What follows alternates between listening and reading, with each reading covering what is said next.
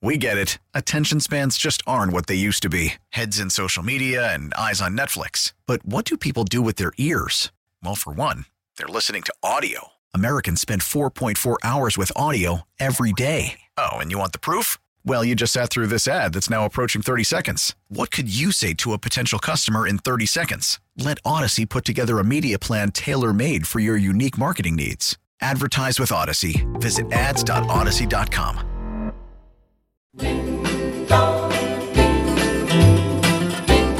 It is 7:53 on this first day of December. I'm John Reed, and you're listening to News Radio WRVA. And we continue our 36 Hours for Kids Radiothon. But there are other events that are going on, and I always talk about the wonderful gathering at uh, No Room at the Inn, which is just about to occur. And they have these wonderful uh, nativities. You know, if you go to Central and South America, and I've spent a lot of time down there, everywhere you turn in the holiday season, you see the nativities with little baby Jesus. Sometimes the the crib is empty until Christmas Eve, and they they make a big show out of bringing little baby Jesus and putting him in.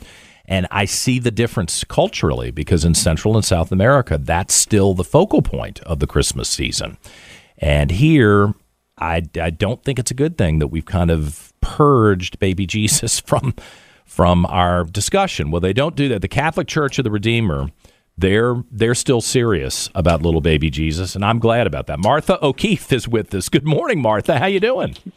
Um, John, I am so excited. It's only one day until the 15th annual No Room at the Inn Nativities exhibit and benefit to end homelessness. And I can 15. I can barely sleep. I can barely yeah, sleep. It's um, has Incredible. it grown? I mean, we started talking about it several years ago when I came on the on the show, and this thing has really taken off. People want to see this collection of nativities from around the world. Yes, we ask people to loan us their nativities for the weekend. Mm-hmm. Um, at last count, we had like 220 something.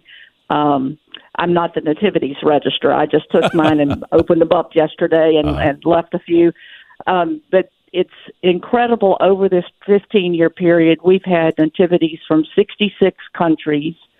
We've had every kind of imaginable materials that people use. And I think that's part of the beauty is the variety. Um, and all of it expresses the same ideas the joy in the birth of the Christ child. And it doesn't matter where, which country you're from. Sometimes the, the pieces look like the people from there, and uh, they have unusual animals in them. Sometimes, Right. I have a I have a small one that's from Peru, and the two animals are a three-toed sloth and a javelina, which is sort of like a pig. Um, Isn't that interesting? yeah, I, you know, is, even if you're is. not a religious person, from a from a cultural perspective, I find it fascinating. I am a religious person. I am very uh, proud to put Jesus at the center of my holiday celebrations, and I'm not afraid to say it. I'll say it on the radio. But stepping out of my religious beliefs, I think it's very interesting for 2,000 years to see that this story has been retold and recrafted and restaged, uh, both theatrically and with these nativities that people have had in their homes, sometimes under great threat of persecution. And I, to your point, you talk about the one in Peru. I brought my mom a nativity from right outside of Johannesburg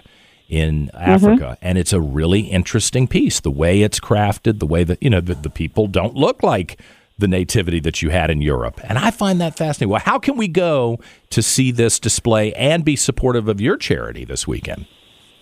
Well, if you go to churchredeemer.org online, you can register to join the party tomorrow night, the gala, which is from 7 to 10, adults only. Okay. And then the nativity exhibit itself, you can just pay at the door. It's uh, $5 for adults and a dollar for children under 18. And Saturday, we're open from 10 a.m. to 8 p.m., and Sunday from 9 a.m. to 4 p.m.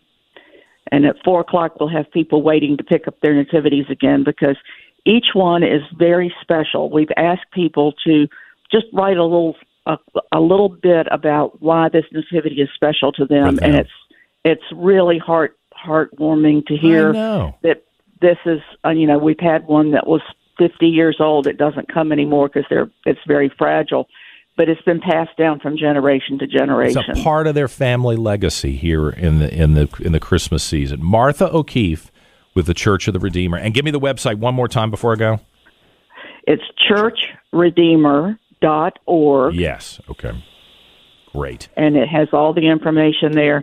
And one of Okay. our people that saw the nativity said it's the Virginia Museum of the Nativity. I love it. Listen, Martha, I'm so thankful to have you here, and we'll we'll pack them in tomorrow and this weekend. Thank you. We get it. Attention spans just aren't what they used to be heads in social media and eyes on Netflix. But what do people do with their ears? Well, for one, they're listening to audio. Americans spend 4.4 hours with audio every day. Oh, and you want the proof? Well, you just sat through this ad that's now approaching 30 seconds. What could you say to a potential customer in 30 seconds? Let Audacy put together a media plan tailor made for your unique marketing needs. Advertise with Audacy. Visit ads.audacy.com.